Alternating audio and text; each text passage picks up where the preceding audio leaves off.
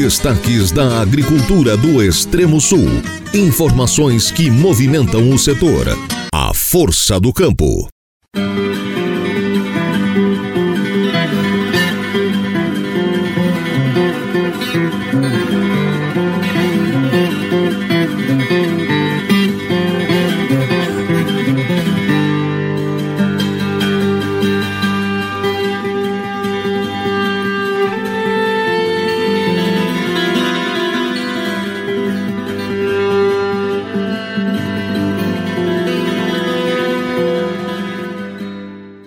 Estamos de volta no seu rádio, todos os dias por aqui, das 6 às 7 horas da manhã, cedinho, na programação da sua Rádio Araranguá 95.5 FM. Todo o nosso time de profissionais Juntos, levamos até você o programa A Força do Campo. Estamos dando os primeiros passos dessa estrada chamada Quinta-feira, 11 de janeiro do ano da graça de 2024. Desejamos que o seu dia, conforme você escolher, de muito trabalho, estudo, passeio, descanso, enfim, seja muito produtivo em todos os sentidos. Bom dia para você, meu amigo, bom dia para você, minha amiga. Por aqui, nossa equipe já está a postos. Então, chegou a hora de exercer o nosso ofício, que é o de informar.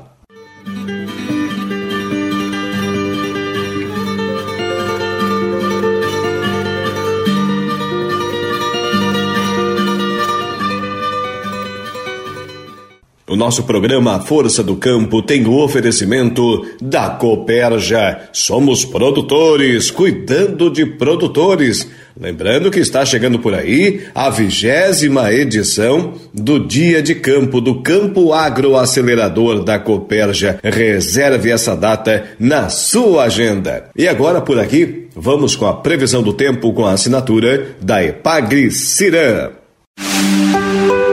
Previsão do tempo.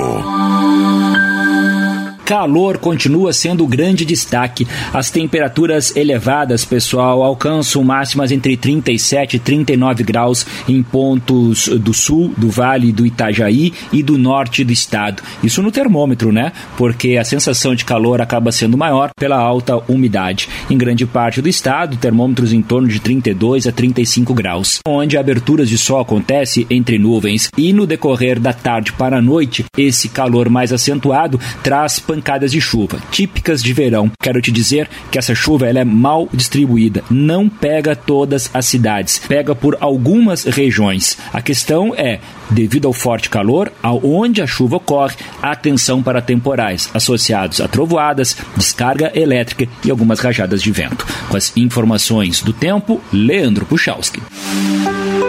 Previsão do tempo. Pitaia, feijão, milho, gado de corte, de leite, produção de frangos, suínos, fumo, hortaliças, enfim. A administração municipal de Turvo, através de sua Secretaria de Agricultura e Meio Ambiente, tem dado total apoio ao produtor, desde o preparo do solo, plantio, cultivo, colheita e armazenamento. A prefeitura tem estado junto ao agricultor, ao pecuarista, garantindo a sua permanência no meio rural. Para saber um pouco mais dessa história, nós conversamos e você vai acompanhar agora em primeira mão a entrevista com o secretário de Agricultura e Meio Ambiente de Turvo, Cláudio Januário. A reportagem da Rádio Araranguá conversa com o secretário de Agricultura do município de Turvo, Cláudio Januário, que está aqui comparecendo à nossa programação. Secretário, que assumiu o seu posto lá em 1 de janeiro, praticamente, né, de 2021, no início da administração Sandro e Oswaldo. Se for possível fazer um levantamento, um resumo, secretário, das principais ações da sua pasta até aqui, qual a avaliação que se faz? Uma avaliação muito positiva, Alaor. É, sempre trabalhei na roça e nunca trabalhei como funcionário público, né? É uma situação bem diferente. A gente, quando tem é agricultor ou coisa e tal, quer ver o serviço feito. Então foi isso que eu me esforcei para fazer, né? Não olhei a quem, não olhava o dia, não olhava a hora. Teve dias de eu subir em cima de uma máquina para plantar, para preparar, para fazer o serviço render. E isso creio que os agricultores gostaram muito. Ou seja, o secretário de Agricultura do Turvo realmente coloca a mão na massa? Coloca a mão na massa com toda a vontade. Ele é secretário, ele é mecânico, ele é operador de máquina. Operador de máquina. É, a gente faz de tudo para fazer ver o serviço render e o agricultor satisfeito. Para quem é de fora desse segmento, a agricultura, Quais são as principais atividades da sua pasta? O que, que a Secretaria oferece de auxílio para a população turvense? Num tempo passado, tinha muito agricultor que tinha o seu trator e trabalhava, terceirizava o serviço. Isso hoje diminuiu. O porquê eu não sei. É, só que a prefeitura ela tem a patrulha de máquina agrícola e presta esse serviço. Tem um custo, né? É, a gente tem os operadores ali e dentro desse serviço que a gente presta hoje, a gente faz o preparo para fumo, para milho, para soja, o plantio de milho, de soja, de feijão, é, gradeia, tem uma reta escavadeira. Mas hoje, o maior serviço da nossa secretaria está sendo a fazeção de silagem. A silagem, nos últimos dois anos aqui, é muito procurado na Secretaria de Agricultura do Turvo. E a gente presta um serviço e creio eu que é porque estamos com um maquinário novo e uma silagem de boa qualidade é onde a procura aumentou. A silagem, obviamente, é, é feita para os produtores, para os criadores de gado. Isso, é para o gado de corte, mas no turvo é gado de corte é menos, mas muito é gado de leite. Tem. No turvo a gente, hoje eu não sei dizer o número exato, mas já teve mais de 50 agricultores é, sendo produtores de leite. Quais são as regiões onde mais se produz gado leiteiro? O município de Turvo, ele, todo, toda a comunidade ele tem, tem gado leiteiro. É Itopaba, Poço da Lonta, Morro do Meio, Morro Chato, Rodeio, todas as comunidades têm gado de leite. Ou seja, desde o preparo do solo, também ainda o cultivo, a colheita e a preparação após a colheita, a Secretaria de Agricultura oferece esse auxílio para o produtor rural de turvo. A, gente termina a silagem e os agricultores já estão pedindo, já agendam com a gente, né? Para a gente fazer o plantio de novo. Às vezes faz o plantio direto, ou às vezes a gente prepara o, te, o terreno e faz o plantio outra vez para eles. Secretário, hoje quais são as principais atividades do meio rural turvense? Quais são as principais culturas? Hoje o município do Turvo ele é o que mais demanda é o arroz, né? Mas hoje o, o, o Turvo tem muito soja, muito milho e a produção de fumo tem muito maracujá que a gente também dá assistência na hora de fazer as parreiras, tem pitaia. O Turvo é um município hoje com bastante diversidade agrícola. A pitaia, falando nela, a questão de quatro, cinco anos atrás foi uma verdadeira febre, né? Como o maracujá, outras culturas também já tiveram seu momento de destaque. E nesse momento, a cultura está se apresentando de que forma? Está estabilizada, em crescimento, em diminuição? A pitaia, assim, ela é uma, é uma, é uma fruta que ela demora um, um tempo a, a começar a produzir, né? É, eu vejo no município hoje é, aumentando a produção, já que a produção de pitaia é para pequeno agricultor e o agricultor não consegue fazer de repente um hectare por vez. Ele faz lá o seu meio hectare, é, um quarto de hectare e vai aumentando aos poucos. Ele vai aprendendo a fazer a fruta, a produzir a fruta, para não ter uma dor de cabeça amanhã depois, porque já que a pitaia ela é bem dizer orgânica e tem muito inseto que come ela e é difícil de controlar essa esses insetos sendo orgânica, sem o uso de defensivo. E a princípio é uma das principais culturas do município, porque é, com as características não só de Turvo, mas de boa parte dos municípios de Santa Catarina, onde predominam as pequenas propriedades, é fácil lidar com essa cultura? Sim, é, geralmente é feito atrás de casa, do lado de casa, um pedaço de terra onde fica fácil do agricultor é, nas horas, não nas horas vagas, né? Ele tem de tirar o tempo para fazer, né? Mas está perto de casa e já sai na corrida ali e faz o serviço. É, de repente dá uma chuva ou qualquer coisa.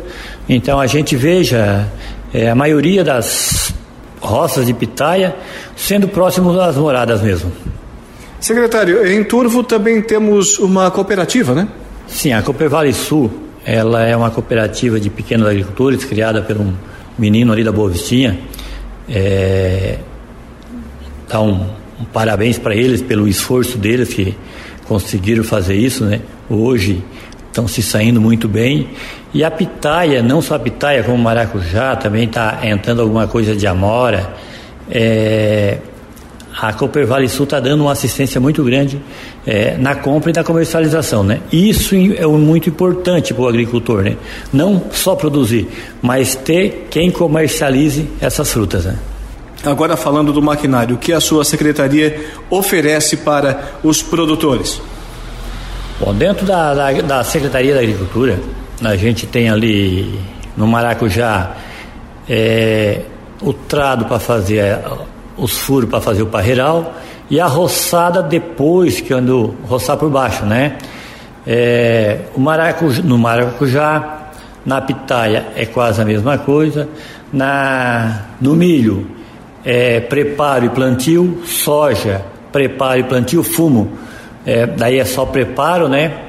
E no milho para silagem, daí tem uma silageira, né?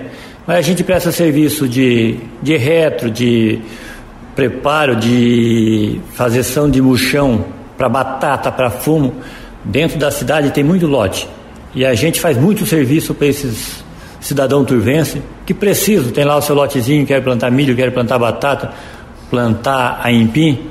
Então isso é um serviço que a, a secretaria é, fornece e fornece bastante. E como é que funciona? Qual é a logística desse tipo de serviço? O proprietário vai lá, procura a secretaria, agenda um horário, faz pagamento, como é que é? É, a gente agenda o horário, né? O, agricultor chega ali, faz a agenda. Às vezes, às vezes é, a gente faz o serviço, depois cobra, às vezes cobra, depois vai o serviço. É, hoje temos uma demanda de até uma. Esse ano foi um ano, esse ano que passou foi um ano muito ruim para a agricultura em si, né? É, dava uma semana de sol e daí dava duas, três de chuva, daí acumulava o serviço. Então a gente já deixou alguma coisa, não conseguiu fazer todo o serviço, ou prestar um serviço bem, bem feito, porque fomos fazer com terra molhada ou já chovia em cima, né? Nós temos ali hoje com quatro tratores, muitos implementos, temos trabalhando a hora que aperta sexta, sábado, domingo, para dar conta do serviço. Qual o valor da hora cobrada no produtor? Hoje a gente tem valores de, diferentes, né? Que é a silagem está em torno de 130, 140 reais. A hora? A hora. A, o serviço diverso a gente cobra 120. Então tem a plantadeira também que é 100, não chega a 140. E tem a silageira de área total, que essa é um pouco mais, né? Essa ela leva dois, três carreiros por vez, que essa chega a 200 reais a hora. Né? Secretário, nesse valor já está incluso o trabalho da máquina, o operador e também combustível? Sim, nesse, nesse, nesse valor aí é a única coisa que o agricultor vai é, servir é um café ou um almoço lá para o operador, né? Aí qualquer pneu que fure, qualquer problema que dê, mecânica, o agricultor não entra com mais custo nenhum. E hoje tem fila de espera para esse serviço? A silagem, ela, nesse, como eu falei ali, né? Tinha muita silagem que era para metade de, de dezembro e esse serviço atrasou. E tinha serviço que era para metade de janeiro e esse, esse milho adiantou. Então deu uma, deu uma demanda muito grande. Alguns terceirizaram, né? Tem várias máquinas no município. Mas a gente aí de, de dezembro para cá, a gente já atendeu mais de 50 agricultores. Agora, falando, saindo da agricultura, indo para a pecuária, a Secretaria de Turvo, a Secretaria, a sua pasta, a Secretaria de Agricultura, também oferece um auxílio importantíssimo. Sim, a gente tem um veterinário ali que presta serviço de assistência, né? É, no primeiro socorro ali, né? O agricultor necessita lá a, a vaca ou o boi ou o novilho precisa lá de um remédio a gente tem um veterinário que é o João, João Daltoé, né? Que presta um serviço muito bom. A gente tem o serviço de inseminação artificial, que tem o João e tinha o Donadel que fazia esse serviço, né?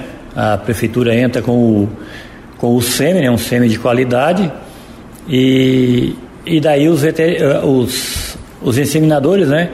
Faziam o serviço e cobravam o serviço. Mas o sêmen, a bainha, os produtos que é usado na inseminação, o agricultor não tem custo nenhum. Ou seja, já está dando resultado porque percebemos o um melhoramento no rebanho, no né? melhoramento genético do rebanho turvense. É o que os produtores estão comentando. Sim, quando a gente entrou, é, falando com o João, que pegou em seguida, ele falou que ele, dando uma visitada em algumas propriedades, vimos um, o gado não muito bonito, assim, então foi aonde a gente optou por comprar um sêmen de melhor qualidade e dito pelos agricultores e pelo próprio inseminador que o, o, o rebanho hoje está vindo, está vindo muito, é, de muito melhor qualidade, muito mais bem aceito. Secretário, e o trabalho no que diz respeito à Secretaria também, que é a Secretaria de Agricultura, e a Secretaria do Meio Ambiente? Também temos um projeto muito interessante aqui no município de Turvo, né? É, a nossa Secretaria, a Secretaria da Agricultura, é a Secretaria da Agricultura e Meio Ambiente. Então aqui a gente tem o Gustavo, que é engenheiro ambiental, ele cuida da parte do. é o responsável pelo lixo. Então a gente tem um projeto aqui na, no município de Turvo que é o reciclável. Esse reciclável, é, a gente troca, o pessoal que traz esse, esse lixo, né, que é reciclável, troca por, pelos kits.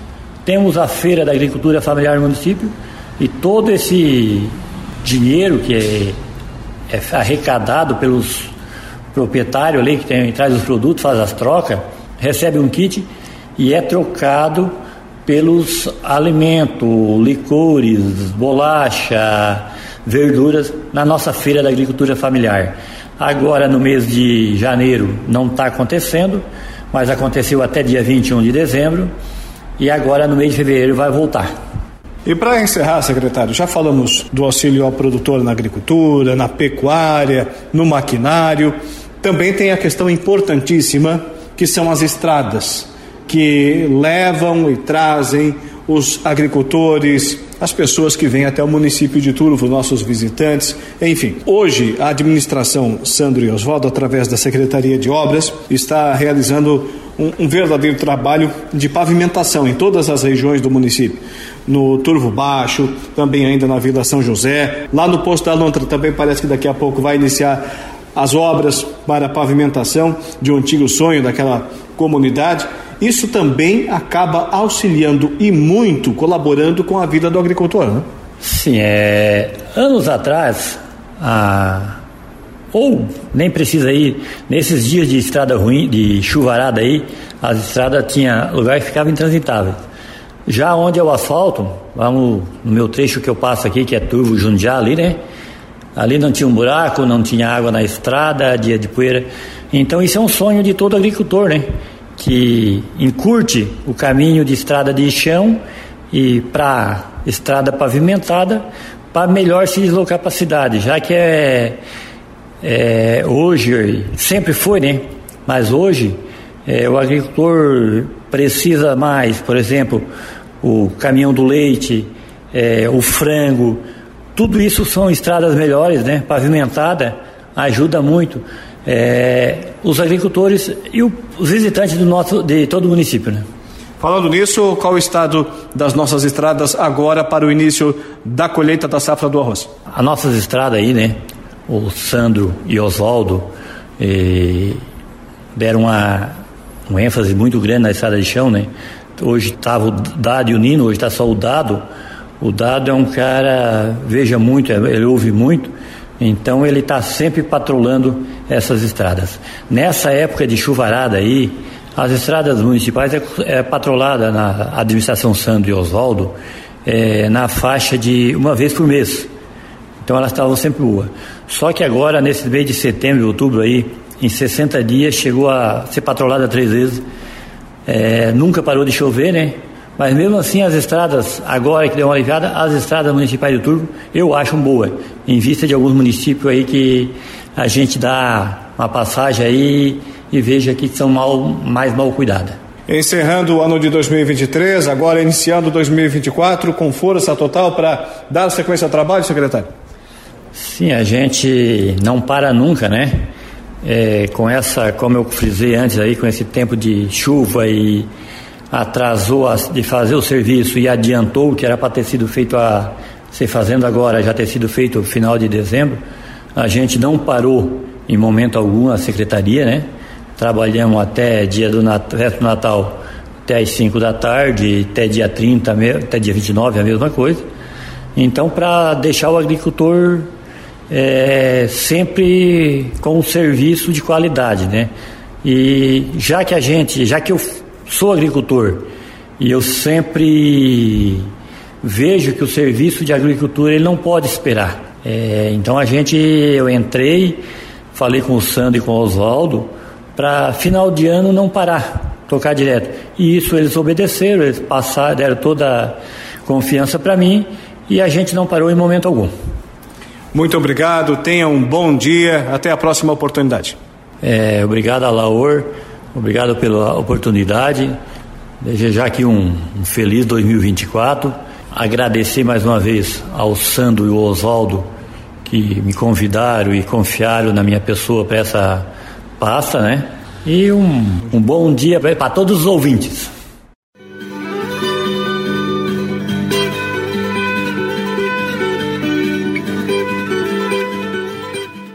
Retornamos com o nosso programa A Força do Campo e sempre com o oferecimento da Coperja. Somos produtores cuidando de produtores. Agora, um assunto interessante: agricultura familiar e inovação. A produção de biogás tem sido a opção de muitas famílias em Santa Catarina para suprir as necessidades de energia na propriedade e ainda contar com biofertilizante para as lavouras. Há 15 anos, a EPAGRE, em nosso estado, orienta a instalação de biodigestor de baixo custo. Acompanhe como transformar os dejetos animais, de suínos, por exemplo, em energia renovável para a propriedade rural.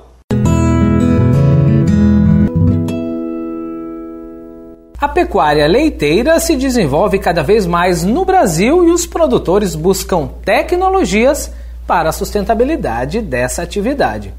O que fazer então para que os dejetos animais não virem um problema ambiental? Com a orientação da EPAGRE, uma solução de baixo custo vem sendo utilizada por produtores catarinenses.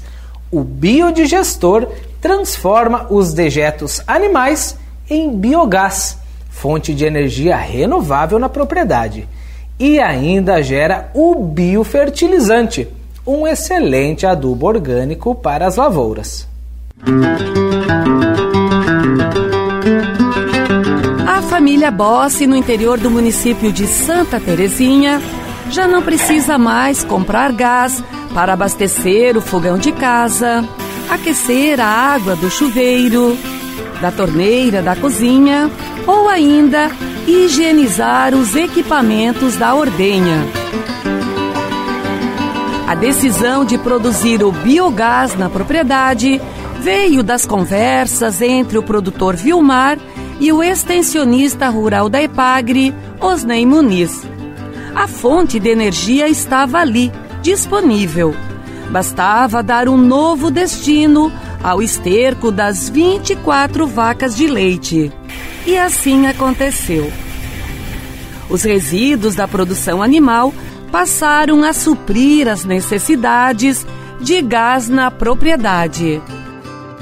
Vamos entender melhor como o esterco dos animais vira energia.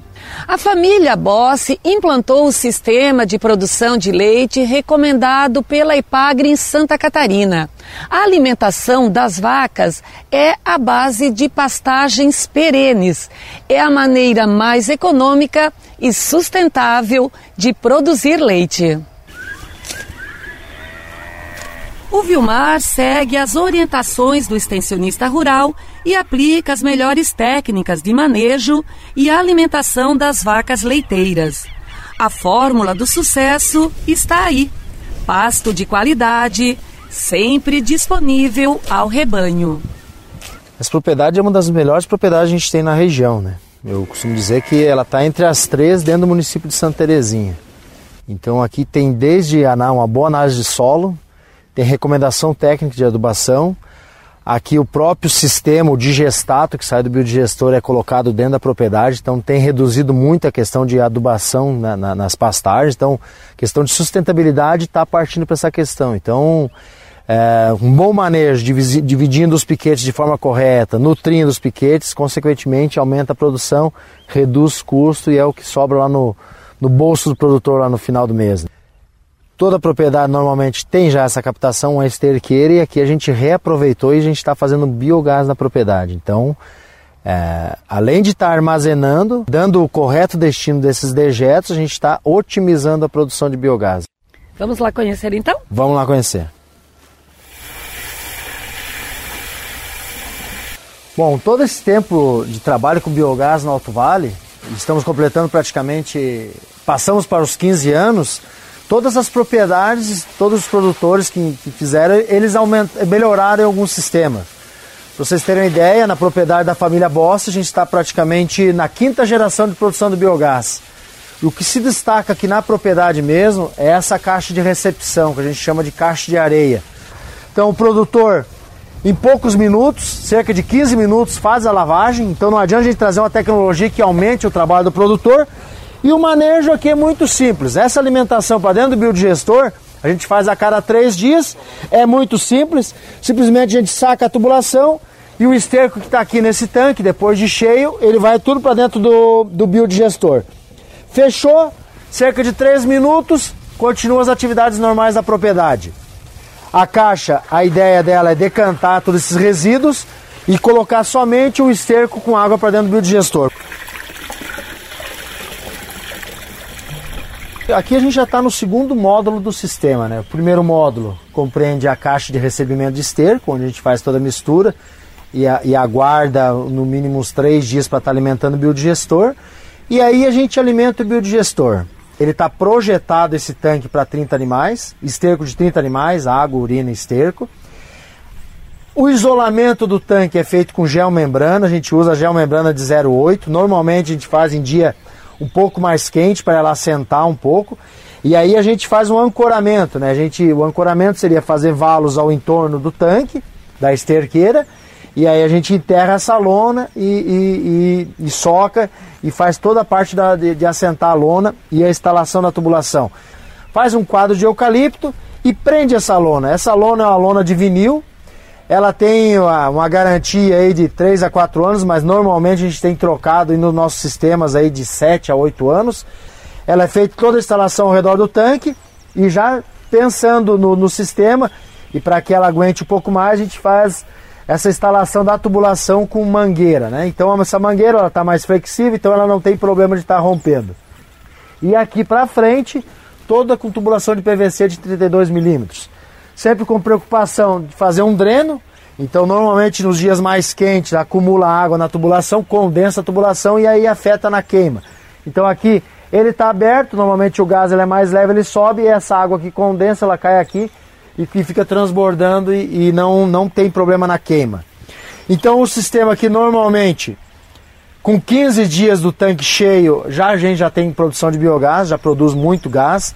A propriedade está cerca de dois anos sem consumir lenha, sem consumir gás na sala de ordenha, tudo produzido de dentro do biodigestor.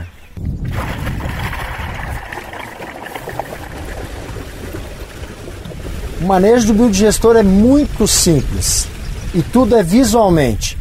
Então o produtor normalmente quando vê que o biodigestor está quase transbordando, ele vem nessa caixa. Essa é uma caixa de passagem também produtor parceiro nosso, lá da família Peron, lá de Mirindoce, que elaborou esse sistema, que a gente começou a adaptar nosso sistema. Então, encheu o tanque, a cada sete dias o produtor vem aqui, saca essa tubulação e vai todo para dentro do, da esterqueira.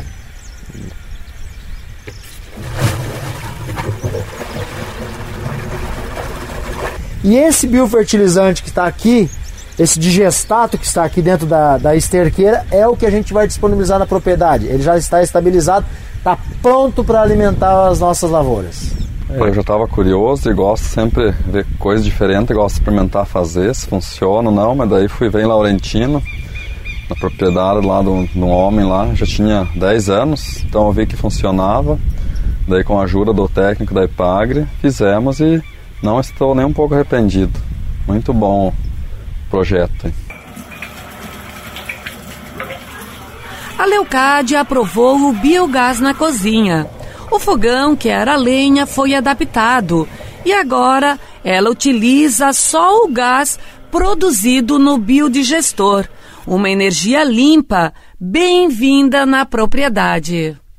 Notou alguma diferença em relação ao cozimento dos alimentos a partir do momento que passou a usar o biogás?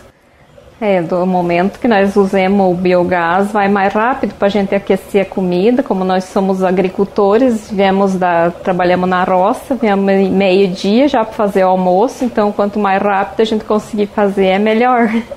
Deu uma economia muito grande, muito, muito.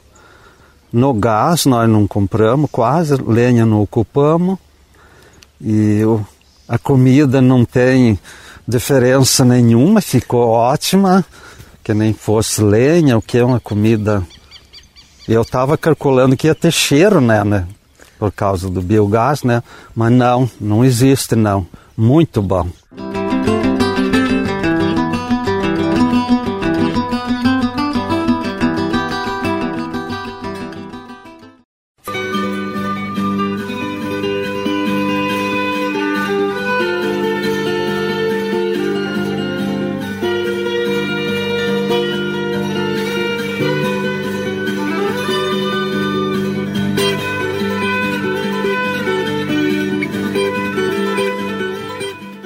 Para essa quinta-feira, 11 de janeiro de 2024, estamos de volta aqui no seu rádio, na programação da nossa Araranguá. Rádio 95.5 FM, com o nosso programa Força do Campo e sempre com o oferecimento da Coperja. Somos produtores, cuidando de produtores. Três semanas atrás, aconteceu no município de Sombrio, aqui no extremo sul catarinense, a abertura oficial da colheita da safra de maracujá 2023-2024 em Santa Catarina. E o maracujá, que leva o nome do nosso estado, o maracujá catarina, é uma fruta tropical nativa do Brasil Conhecida por seu sabor doce e seus benefícios para a saúde, é uma fruta rica em vitamina C, vitamina A e fibras. Também é uma boa fonte de antioxidantes que ajudam a proteger as células do corpo dos danos causados pelos radicais livres. Nessa reportagem você vai conhecer a produção do maracujá Catarina, que é uma marca nossa aqui do nosso estado, desde o cultivo até o consumo. Vamos visitar uma fazenda de maracujá Catarina e aprender sobre os cuidados que são necessários para produzir uma fruta tão saborosa e nutritiva. O Brasil é o maior produtor mundial de maracujá. E neste cenário, Santa Catarina ocupa lugar de destaque. Colhemos um dos melhores frutos do país. Hoje, o Agro Saúde e Cooperação te leva para conhecer um maracujá com DNA catarinense considerado referência no mercado. O maracujá pertence à família Passiflorácea, uma família grande, viu? São mais de 500 espécies selvagens, mas nem tudo que brota rende. Apenas duas foram domesticadas e ganharam valor no mercado: o maracujá azedo de casca amarela e roxa e o maracujá doce, esse aí com o formato de mamão papaya. E desses, o maracujá amarelo é o que tem maior expressão comercial no Brasil, o queridinho dos consumidores. E se o assunto é preferência nacional, o queridinho do mercado é um tipo de maracujá azedo de casca amarela que é cultivado e colhido aqui em Santa Catarina. E é por conta dele que a gente veio até a estação experimental da Ipagre de Uruçanga. Foi aqui que a variedade foi desenvolvida. Um maracujá de respeito que recebeu o nome de Catarina a gente seguiu direto para o pomar experimental para conhecer melhor essa história. A variedade Catarina foi registrada no Ministério da Agricultura em 2015 e é resultado de muita pesquisa participativa, onde os produtores foram fundamentais na observação dos frutos e seleção das sementes. Ao longo desse processo, o, o, produtor, junto com os nossos técnicos da EPAGRE, os agrônomos e o pesquisador daqui da EPAGRE responsável, faziam esse processo de seleção das melhores plantas, das plantas que seria retirada a semente para fazer o próximo pomar. Então isso é um trabalho contínuo, é um trabalho que a gente chama de seleção massal, onde a gente vai, uma seleção recorrente. Todo ano a gente vai escolhendo as melhores plantas, as melhores frutas que tem aquele padrão e que está de acordo com o cultivar e que vão doar sementes para a próxima geração. O Catarina é adaptado às condições de clima e solo aqui do estado. Grande e bonito, ele rapidamente se tornou referência no mercado e passou a ter alto valor comercial. E além de bonito, pessoal, o Catarina é aromático. O Henrique, que é pesquisador aqui da Ipagre de Uruçanga, cortou uma fruta aqui mesmo no pomar e eu tô salivando de tão cheiroso que ele é. E eu não ia perder a oportunidade de provar a fruta recém-colhida. O suco bom, viu? Outras duas variedades devem ser lançadas pela Ipagre nos próximos dois, três anos. Um impulso para diversificar a produção e agregar ainda mais valor ao maracujá de Santa Catarina. Mas para o pomar ficar assim, abarrotado de maracujá, a planta precisa de bastante incidência de sol e umidade de solo.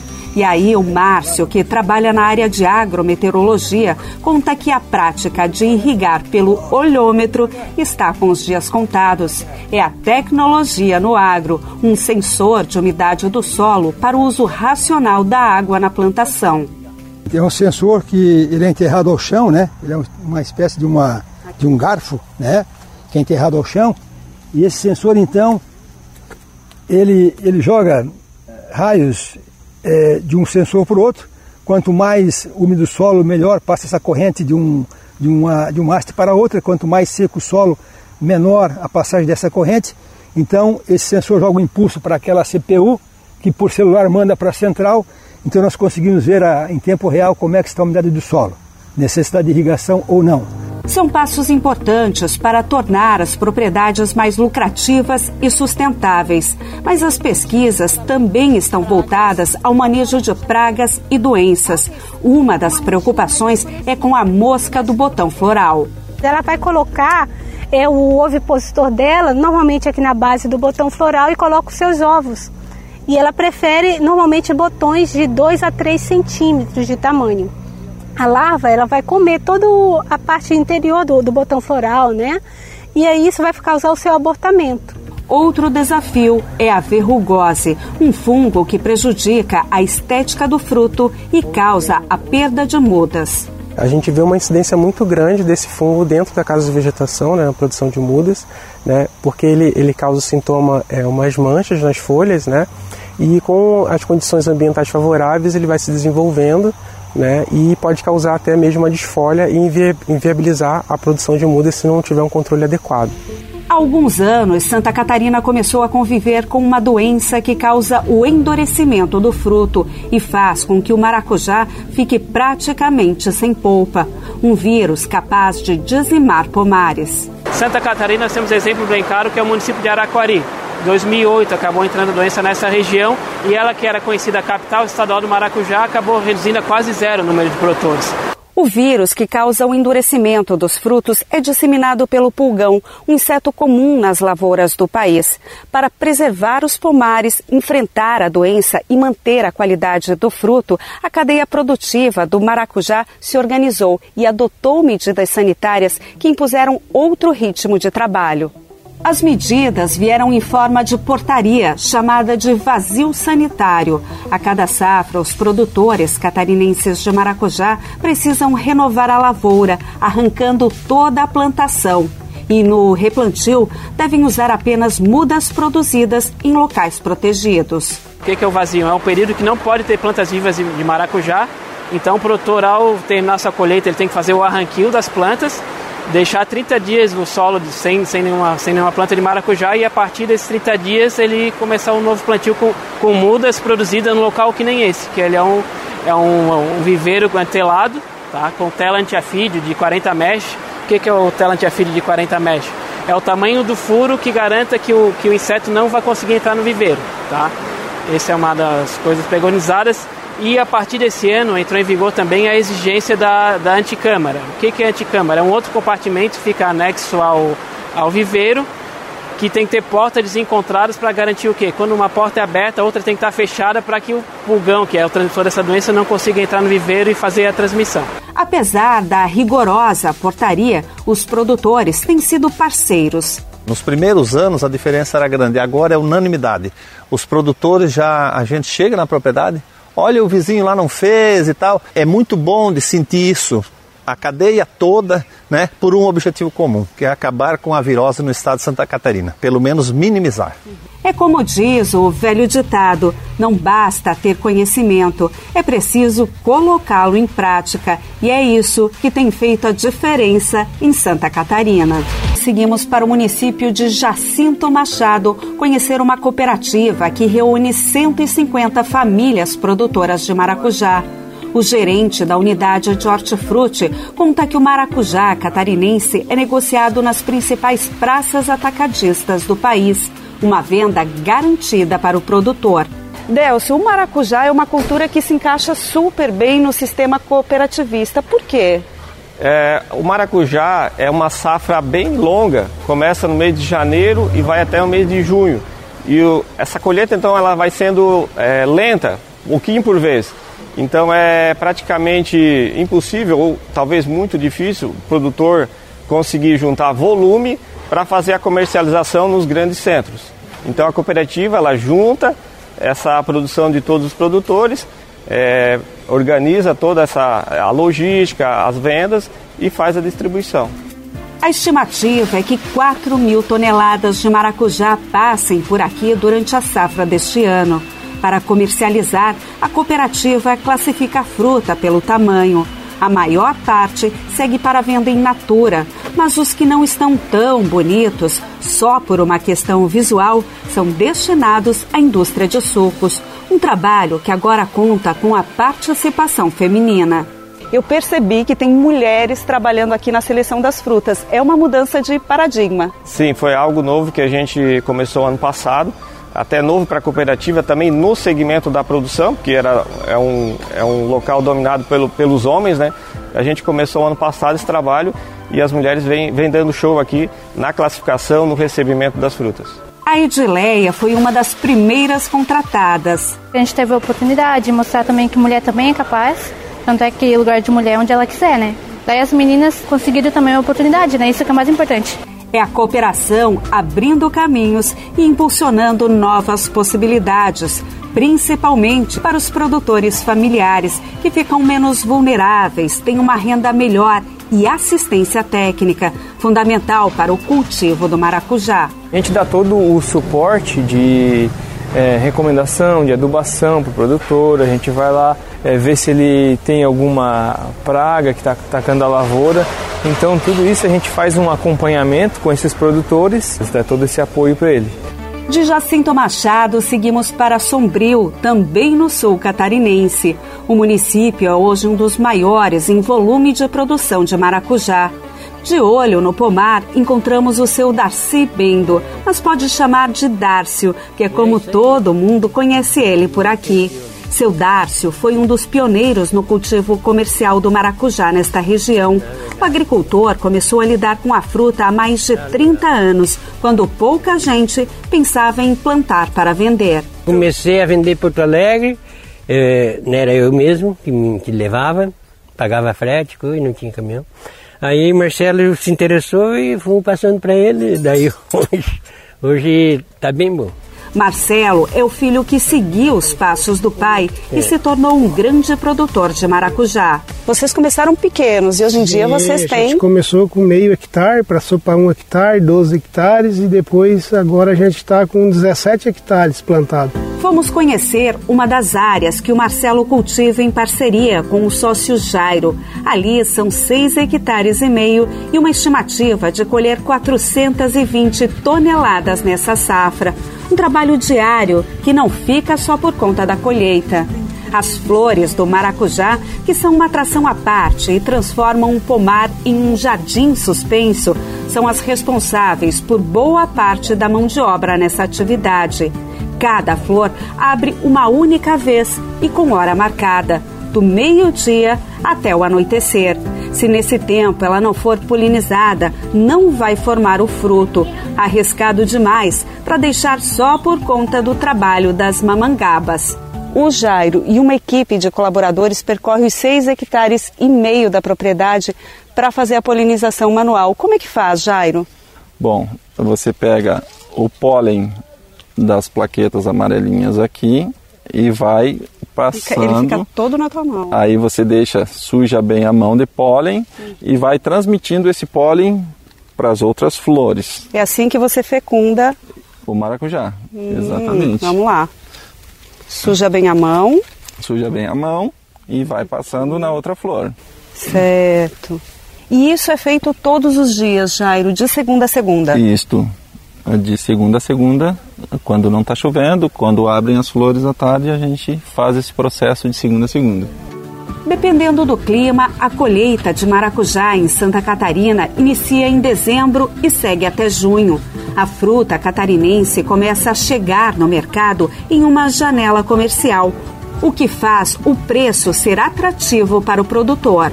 O maracujá catarinense ele tem a vantagem de chegar nos principais mercados na época em que os maiores produtores de maracujá estão, de certa forma, num período de entre-safra. É, isso é uma verdade. Quando a gente começa a nossa safra, o maior produtor, que é a Bahia, ele dá uma parada de produzir por uns meses. É quando a gente entra com a nossa produção. E é um período que o preço fica bom para gente. Uns períodos de uns três meses ali que é janeiro, fevereiro e março. Aí depois já começa a aparecer outros maracujá de outras regiões, já começa a dar um, uma caída no preço. Essa carga vai para onde? Essa carga aí, ela, o destino dela é Ceagesp, São Paulo. Aí esse maracujá já vai para o mercado? Já vai para o mercado, vai para dona de casa.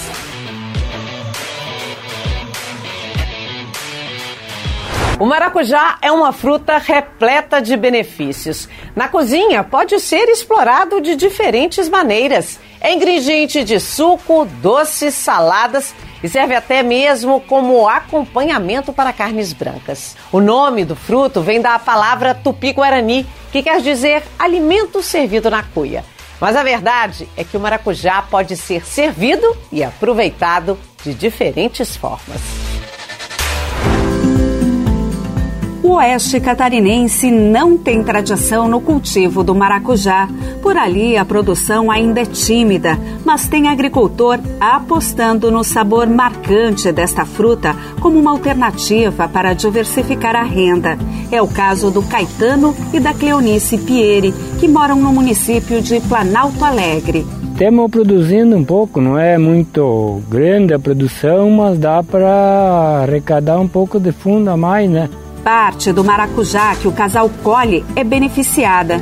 Tudo feito em uma cozinha multifuncional comunitária. Uma unidade construída com a cooperação de diversos parceiros para que famílias do campo possam agroindustrializar sua matéria-prima e testar mercado antes de fazer grandes investimentos na propriedade. Ela tem diversos objetivos. É, proporcionar de uma forma legalizada, com alvará sanitário e uma planta baixa que permite todo o processo agroindustrial, né, com recepção, limpeza, processamento e embalagem, de uma forma legalizada, onde as famílias dos agricultores possam processar o seu alimento. No caso aqui do maracujá, na safra o agricultor tem a opção de vender ele in natura, mas muitas vezes frutos que não têm uma qualidade comercial, mas que ele é, é, biologicamente ele está apto, está bom, eles podem processar aqui. Então, na época da safra, que tem um preço, que o preço acaba caindo em função da concorrência e da oferta de produtos, aqui, a partir do congelamento da fruta, eles podem ofertar durante o ano todo, inclusive na época em que não tem a safra do maracujá. Fruta de qualidade durante o ano todo nas mãos do consumidor. A polpa congelada também vai para escolas da região. É utilizada no preparo do suco natural que enriquece a merenda dessa garotada. Um complemento no lanche que contribui para um desenvolvimento saudável. Nos primeiros dias que a gente começou a servir, até não estava saindo tanto, mas a gente foi insistindo, insistindo. Hoje eles, eles adoram, né? É um, um dos suco preferido deles aqui.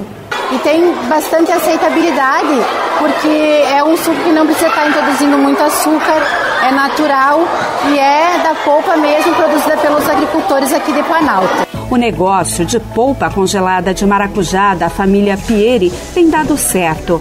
O produto está sendo comercializado em diferentes pontos, gerando bons negócios e é ingrediente de um dos gelatos mais procurados nessa sorveteria do município vizinho, Chapecó.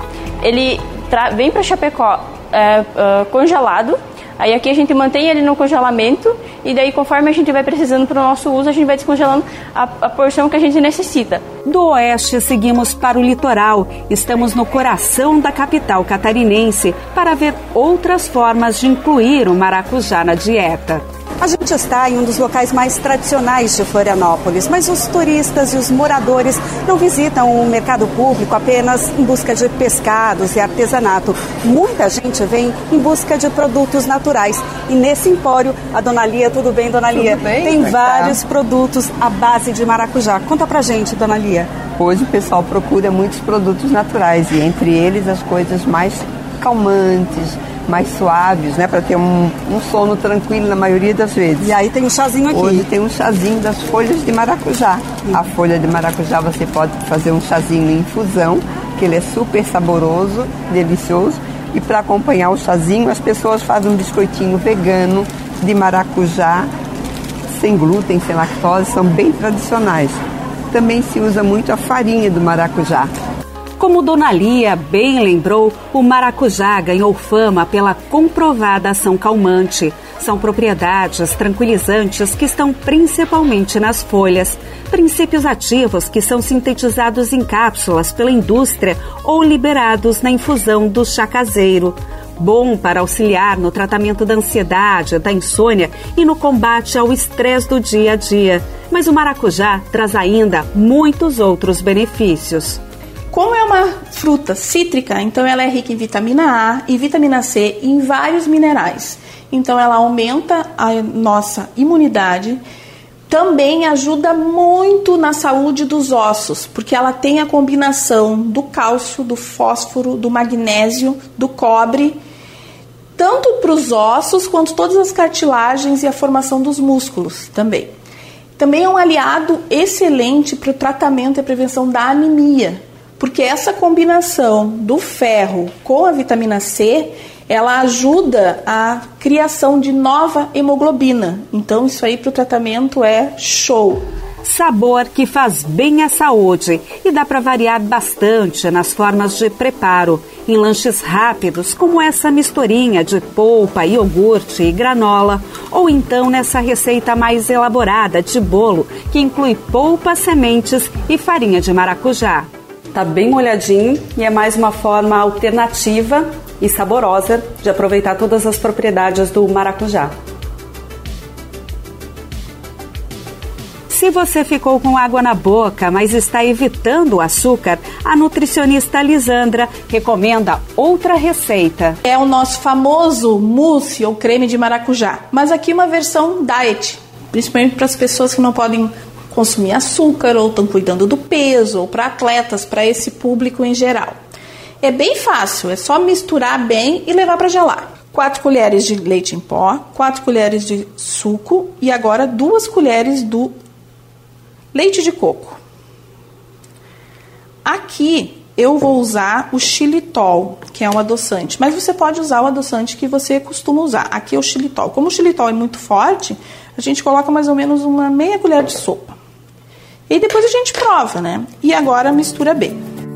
Da saúde para a estética, fomos conhecer uma linha de cosméticos naturais e veganos feitos à base de maracujá, que se destaca pela alta concentração de um tal de ácido linoleico, que dizem ser um aliado da beleza. 80% do maracujá, do ácido do maracujá, é linoleico, que é o ômega 6. Esse ácido, além de contribuir para a regeneração da pele, ele também combate a ação do tempo e dos radicais livres. Então, ele dá ação antioxidante para proteger tua pele e proteger teu cabelo também. Tem sérum facial, hidratante para o corpo e lábios, esfoliante para a pele e condicionador para os cabelos. Produtos onde o principal ativo é o óleo extraído da semente do maracujá. Um óleo de fácil absorção, indicado para todos os tipos de pele. Não tem risco de desenvolver os, os comedos, né, os comedões que são os cravinhos, porque é um óleo muito leve. É, quem diria que um maracujá carrega consigo tantas qualidades. Bom pra gente que encontra essa fruta em abundância.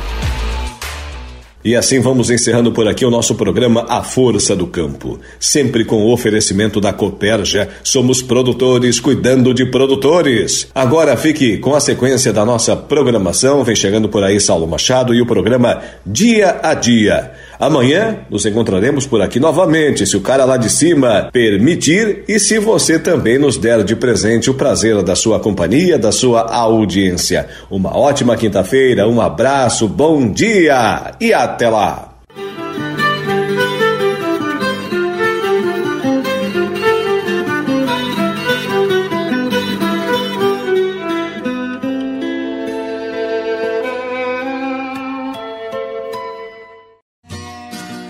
Força do Campo, de segunda a sexta, às seis horas da manhã.